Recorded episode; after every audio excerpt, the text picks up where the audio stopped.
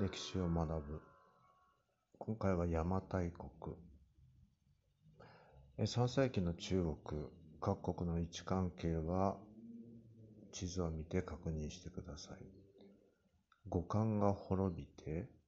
魏、蜀、呉のみっつの国に分かれて争いが絶えなかった中国。この時代を三国時代と言います。この頃日本では邪馬台国という国があって、魏という国に朝貢をしていました。この朝貢というのは中国の周辺諸国が中国の皇帝に貢ぎ物、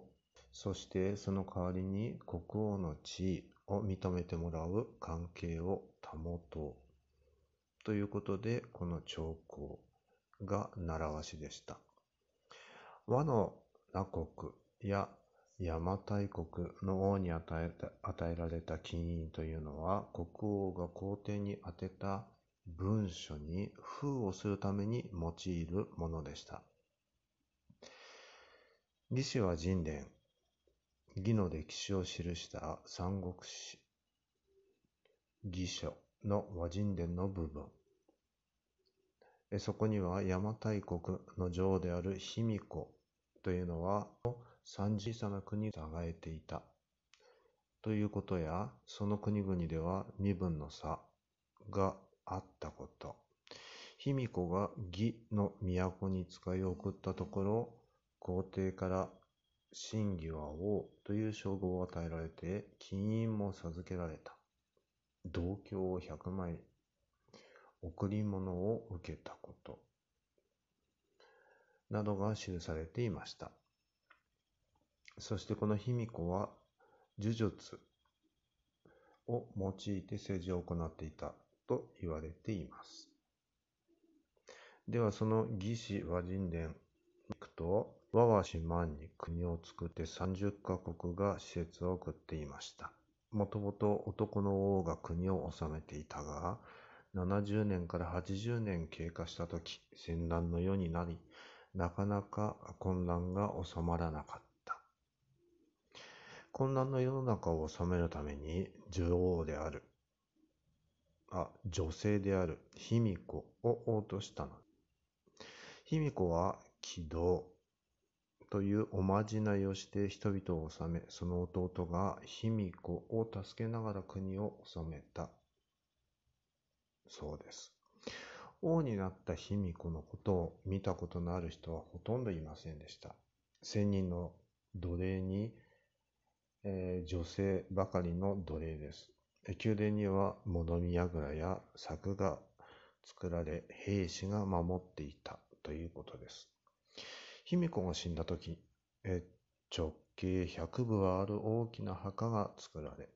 ひゃくにんの奴隷と一緒に埋められたということです。そして卑弥呼の死後、男が王になりました。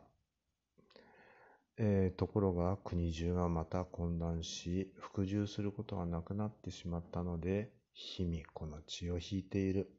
じゅうさんさいの少女である伊予を王としたそうです。そうすると国がうまく収まることができたということです。この魏志倭人伝には、朝鮮半島から邪馬台国までの方角、距離が記されています。一つの解釈では、九州の南の海上になってしまい、おかしなことになってしまいます。もう少し詳しく資料を読み進めていくと、どうも近畿地方か九州地方にあったのではないかと考えられています。ちなみに、近畿地方に邪馬台国があるとする学説を畿内説、九州地方に邪馬台国があるとする説を九州説と言っています。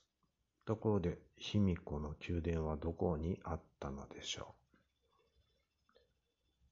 う。学説が今言った通り分かれていますが、にせんきゅうねんに奈良県桜井市の巻向遺跡、でそこにはさん世紀前半の大規模な建築物、その跡が見つかっています。宗教に関わる施設やその他の地域から、その奈良県以外の地域からの土器、そういうものも見つかっています。つまりこの遺跡には権力者がいた。他の地域からの交流があった。ということが推測できます。この地域には古い前方後円墳が集まる場所で、邪馬台国と大和政権の関係を知る上で重要な遺跡があるのではないか、あったのではないかと考えられています。この巻向遺跡は吉野ヶ里遺跡の規模よりもずっと大きく、日本で発見されているこの時期の建物としては最大級です。大きさは東西に じゅうにてんなな メートル、南北に じゅうにてんさん メートル、高さは約じゅうメートル。巻向遺跡には箸墓古墳などの古墳が集中していて、宗教に関する遺物や他の地域の土器も出土していることから、大和政権につながる政権の宮殿だったと考えているという学者も多くいます。ところでこの箸墓古墳、奈良県桜井市橋中にある古墳です。あの有名な前方後円墳、前が四角くて後ろが丸い古墳ですね。どなたが埋葬されているのかは分かりません。ただ宮内庁によると、大市の墓としてだいなな代皇霊天皇の皇女、簡単に言えば皇霊天皇の娘の大和ととび桃祖姫の御事の墓とされています。いろいろな研究結果から、この箸墓古墳というのは実は大和と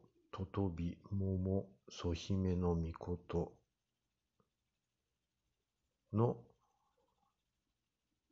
実際は女王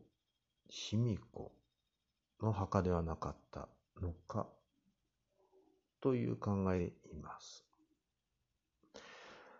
さて、卑弥呼の宮殿はこの辺りだったのでしょうか。まだ謎に包まれたままなのです。話はつきませんが、今日はこの辺でおしまいにしましょう。次回までさようなら。